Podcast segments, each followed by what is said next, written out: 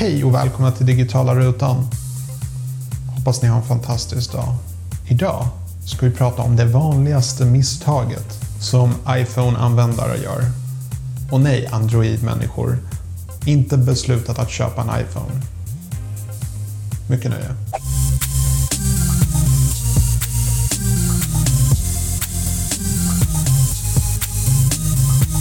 Okej, okay, så det absolut vanligaste misstaget som iPhone-användare gör och det här är helt otroligt hur länge det här problemet kvarstår. Men det har någonting att göra med ett gammalt tänk och även för att Android-människor de jobbar på ett helt annat sätt. Android-människor, det låter som att jag pratar om robotar. människor som använder Android smartphones.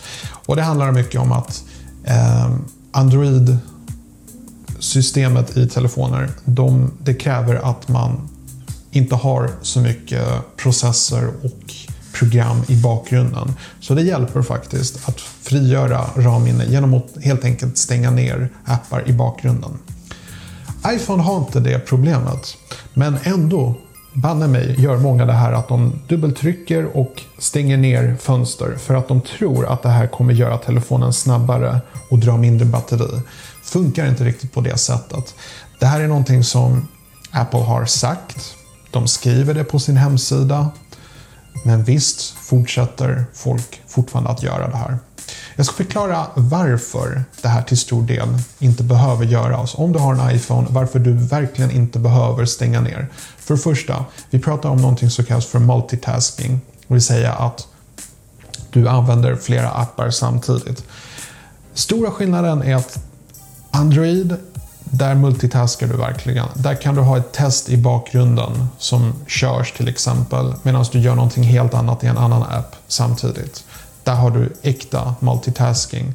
En iPhone har tekniskt sett ingen multitasking. För grejen är, den enda appen som körs, det är den du har igång.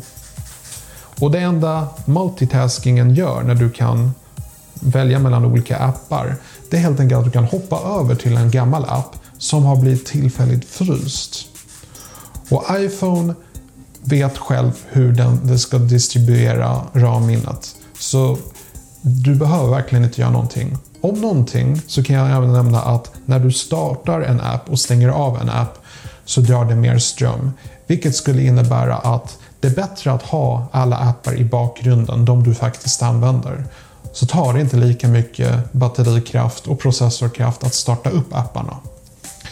Så att, som sagt, det här är vanligaste misstaget. Jag ser det fortfarande konstant. Jag ser folk på gatan göra det här. Det är helt otroligt vad folk håller på. Men som sagt, gammalt tänk i samband med att man tror att man har en Android-telefon, vilket man inte har. Det är en iPhone. Det är en annan typ av mobiltelefon. Hoppas ni tyckte om den här videon och om ni gjorde det, lämna gärna en kommentar och glöm inte att prenumerera. Och så vill jag passa på att önska dig en fantastisk dag. På